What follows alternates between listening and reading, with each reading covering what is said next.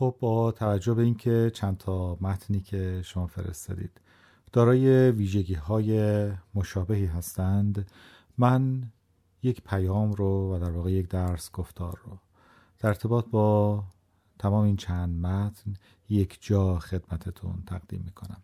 در واقع می‌خوام چند تا تکنیک خیلی ساده ولی کاربردی رو خدمتتون عرض کنم که برای همه ما می‌تونه کارآمد باشه. حتی امروز بعد از سالها بعد از نزدیک به سه دهه کار کردن در حوزه داستان. خودم وقتی که میشینم یه داستان بنویسم این اطلاعات رو یک بار در ذهنم مرور می‌کنم. وقتی که گیج میشم وقتی که احساس می‌کنم اون کاری که می‌خوام انجام بدم چه وقتا درست انجام نمیشه. اونها رو انجام میدم اونها رو کنار هم می‌ذارم و یه جورایی با طبقه بندی کردن اونها ذهن خودم رو راحت می‌کنم. برای اینکه هر روز صبح دوباره چرخ و از ابتدا اختراع نکنم. و یه کار تکراری رو مدام انجام ندم و گرفتار کارها و مشکلاتی که ممکنه خیلی راه ساده برای عبور ازش داشته باشه نشم. این تکنیک ها رو خدمتون عرض می‌کنم و امیدوارم که به کار هممون بیاد. یک خیلی وقتها ما احساسمون رو به شکل یک یادداشت بیان می‌کنیم. یا احساس می‌کنیم که باید نامه برای کسی بنویسیم یا اون چیزی که می‌خوایم بگیم در قالب یک گفتار، یک جستار، یک حرف، یک نامه، یک نوشته یا یک چیزی که شبیه به داستان اما صد درصد داستان نیست. میاد به ذهنمون. خب این رو می نویسیم و در شروع کار ممکنه دچار این سردرگمی بشیم که آیا این داستان هست یا نیست. از جهتی آدم حس خیلی قوی بهش داره از جهت دیگه ممکنه شبیه خیلی از داستان ها نباشه.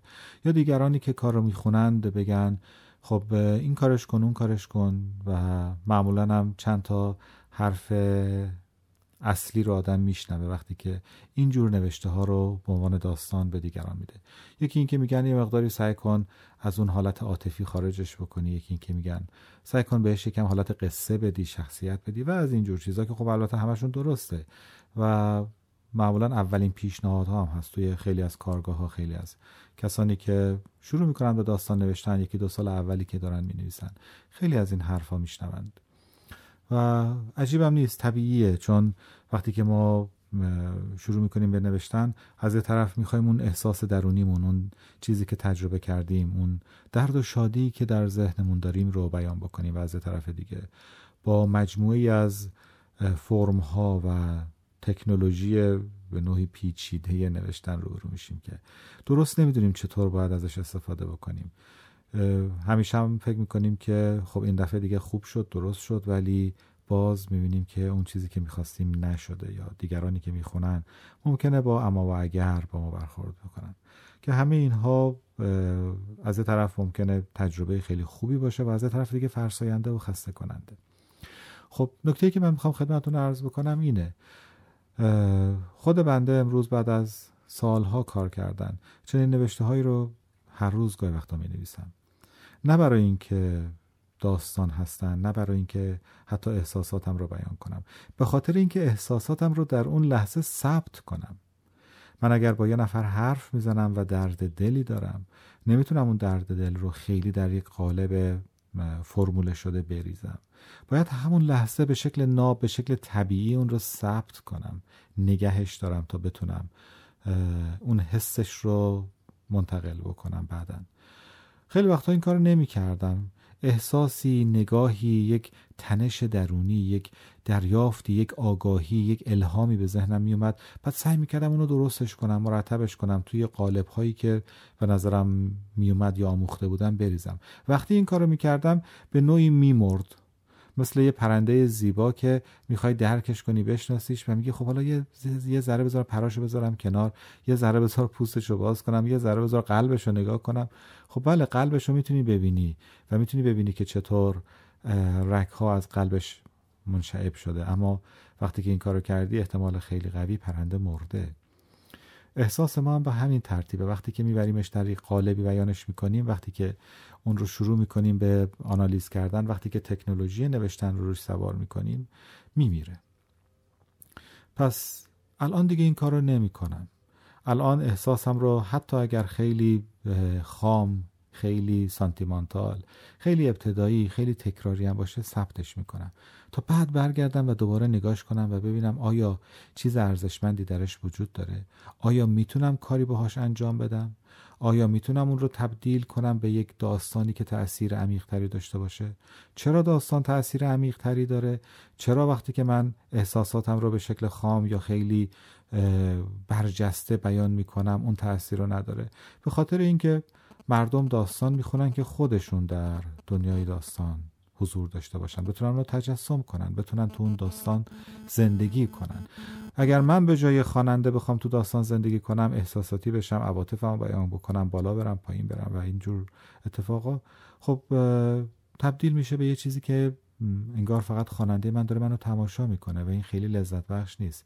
یا حتی ممکنه خیلی آزارنده باشه. چون احساس می‌کنه که من دارم یه حرفی که ممکنه خیلی مورد علاقه اون نباشه رو به زور بهش میگم. در واقع اون جادوی, جادوی داستان اون لحظه که نویسنده بهش میگه نگاه کن این فضا رو ببین این موقعیت رو نگاه کن ببین الان چه اتفاقی افتاد حالا دنبالم بیا تا بقیهش رو بهت بگم. اینه که مردم رو دنبال داستان میکشونه و بعد در طول خوندن داستان در طول تجربه کردن داستان در طول نفس کشیدن توی فضای داستان لحظه به لحظه با چیزهای مختلفی آشنا میشن ضربانی رو احساس می‌کنن و در نهایت یه جوری روح و جان و ذهنشون با داستان درآمیخته میشه. خب اگر من این کارو نکنم اگر من بیام احساساتم رو هر چقدر زیبا و عمیق تکان دهنده در قالب کلمات بریزم این اتفاق نمیفته برای خواننده. نهایتا ممکنه با من یه لحظاتی همزاد پنداری بکنه بگه آخش چقدر منم همچین چیزی رو یه زمانی تجربه کرده بودم.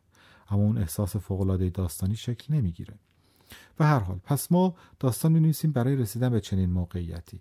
اما وقتی که می‌خوایم به چنین موقعیتی برسیم اون احساس اولیه خودمون میمیره و بعد وقتی که خودمون میریم سراغ فکرمون ایدمون اون کاری که می‌خواستیم انجام بدیم می‌بینیم که اصلا دیگه مایل به نوشتنش نیستیم. این اتفاق بارها برای خود من افتاده. خیلی از ایده های ناب و بکر به گمان خودم یه زمانی به ذهنم رسیده. یکی دو روز تلاش کردم اون رو توی قالب درستی بریزم تا بعدم بیام سر و شکلش بدم. و وقتی که این کارو کردم دوباره بعد از یه چند هفته نگاه کردم اصلا به نظرم جالب نبوده. نه اینکه اون ایده واقعا جالب نبوده باشه. انقدر من انگولکش کردم دستکاریش کردم که دیگه اون حس اولیش از بین رفته. مثل یک پرنده تشریح شده است. همه چیزشو می‌شناسی می‌دونی ولی دیگه زنده نیست. بنابراین کار اولی که می‌کنم اینه که اون رو به صورت یک موجود زنده سیو می‌کنم نگه میدارم. تا بعد بدونم با این موجود زنده می‌خوام چه کار بکنم. کارهایی که الان شما نوشتین هر چند تا موردش همچین حالتی داره. انگار شما یه لحظه رو ثبت کردید سیو کردید یک عکسی از احساس خودتون از خاطرات خودتون یا از چیزی که به ذهنتون رسیده از اون جرقه داستانی که به ذهنتون رسیده. یه عکسی گرفتید یه لحظه اون رو یادداشت کردید بیانش کردید به صورت خاطره به صورت نامه به صورت یادداشت به صورت جستار اون رو نوشتید. و این خیلی ارزشمنده برای اینکه بعد بهش نگاه بکنیم و ببینیم که چه کار می‌تونیم باهاش انجام بدیم. حالا چه کار می‌تونیم باهاش انجام بدیم؟ موضوع درس گفتاریه که می‌خوام خدمتتون عرض بکنم. همون چیزی که امروز هم باز به کار من میاد. یک اولین چیزی که در جستجوش هستم اینه که نظرگاه من چیه؟ چه کسی داره چه چیزی رو می‌بینه در داستان؟ من از کجا دارم نگاه می‌کنم؟ من اول شخصم مثلا بهتر اول شخص بنویسم یا نه؟ بهتر سوم شخص بنویسم. این داستان من چجوری بهتر میشه؟ اما کی می‌تونم این کار رو انجام بدم؟ زمانیه که من لحظه حال روایتم رو پیدا کردم. مثلا داستان اولی که شما آوردید. یه نفر رو تو خیابون می‌بینیم. خب لحظه حال روایت کیه؟ همون لحظه ای که اونو دیدم؟ یا نه؟ من یه نفر رو دیدم حالا اومدم توی ایستگاه مترو نشستم یا توی ایستگاه اتوبوس نشستم و دارم خاطراتم رو مرور می‌کنم و بعد یکی یکی اون لحظه های چند دقیقه پیش رو به ذهن میارم. لحظه حال روایت من کیه؟ یه آدمی از زندگی من رفته و حالا می‌خوام در موردش بنویسم. براش یه نامه بنویسم. باش حرف بزنم. اولین کاری که باید بکنم ببینم که من کی دارم باهاش حرف می‌زنم. چند سال گذشته؟ الان کجام؟ من تو خونه نشستم و دارم براش یه نامه ای رو در ذهنم یا یک مجموعی از حرف رو در ذهنم بیان می‌کنم. یا نه تو پارک نشستم. یا اصلا ممکنه این حرف ها در طول زمان در طول مثلا یک هفته گفته بشه. میرم سر کار برمیگردم میام خونه میرم این ور میرم مهمونی. و در تمام این لحظات باز هم دارم با یه نفری حرف می‌زنم. پس دومین کاری که می‌کنم و این دومین کار شاید به نوعی اولین کار باشه و با اون کار اول که پیدا کردن نظرگاه یک ارتباط مستقیم داره یافتن اینه که لحظه حال روایت من کیه کجاست و به چه شکله. این دوتا که ساخته شد مثل شناج ساختمون میمونه مثل فونداسیون و پایه ساختمون میمونه. دیگه بعد خیلی کارا رو میشه انجام داد بعد خیلی چیزا رو میشه توش اضافه کرد. کار بعدی که انجام میدم شخصیت خوبی پیدا می‌کنم. سعی می‌کنم ببینم که یه آدمی می‌تونم برای این داستان پیدا کنم که دارای ویژگی باشه دارای تشخص باشه. یه چیزی داشته باشه یه حرفی یه شکلی یه ویژگی داشته باشه. اصلا اسم شخصیت روشه دیگه. شخصیت یعنی دارای تشخص بودن یعنی دارای چیزی که یک اون رو از یک شخص دیگه مجزا می‌کنه. تشخص داره شخصیت داره. خب وقتی که من یه شخصیتی رو بتونم پیدا بکنم یعنی یک انسانی رو پیدا بکنم که دارای وجه ممیزه هایی دارای تفاوت هایی دارای ویژگی هایی باشه این کار منو قدرتمند می‌کنه. اما زمانی می‌تونم من شخصیتم رو خوب پیدا بکنم که قبلش نظرگاه و لحظه حال روایتم رو پیدا کرده باشم. اینها رو که کنار هم چیدم شروع می‌کنم به امتحان کردن. یکی دو بار جملاتی رو می ببینم لحن و شکل داستان من چه شکلی می‌تونه باشه که خوب باشه. می‌تونه خیلی با لحن سرد بنویسم. یه ذره بهش مثلا آب و تاب ذهنی بدم. یه ذره مثلا بار تصویری و توصیفیشو بالا ببرم. یا نه ببرمش کاملا ذهنیش بکنم بیشتر درونگرایی بکنم. یا غیر مستقیم بیان بکنم.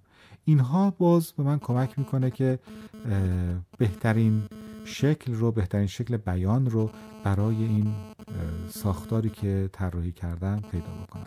و البته خیلی چیزای دیگه هم هستش که هر چقدر بریم جلوتر جزئیتر و کوچولوتر میشه. به این معنی نیستش که اهمیتش کمتر